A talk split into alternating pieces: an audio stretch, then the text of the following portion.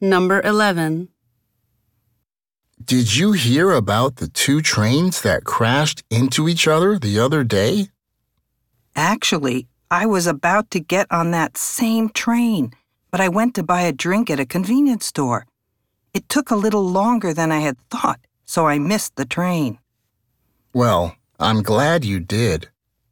Me too. It seems a lot of people got hurt.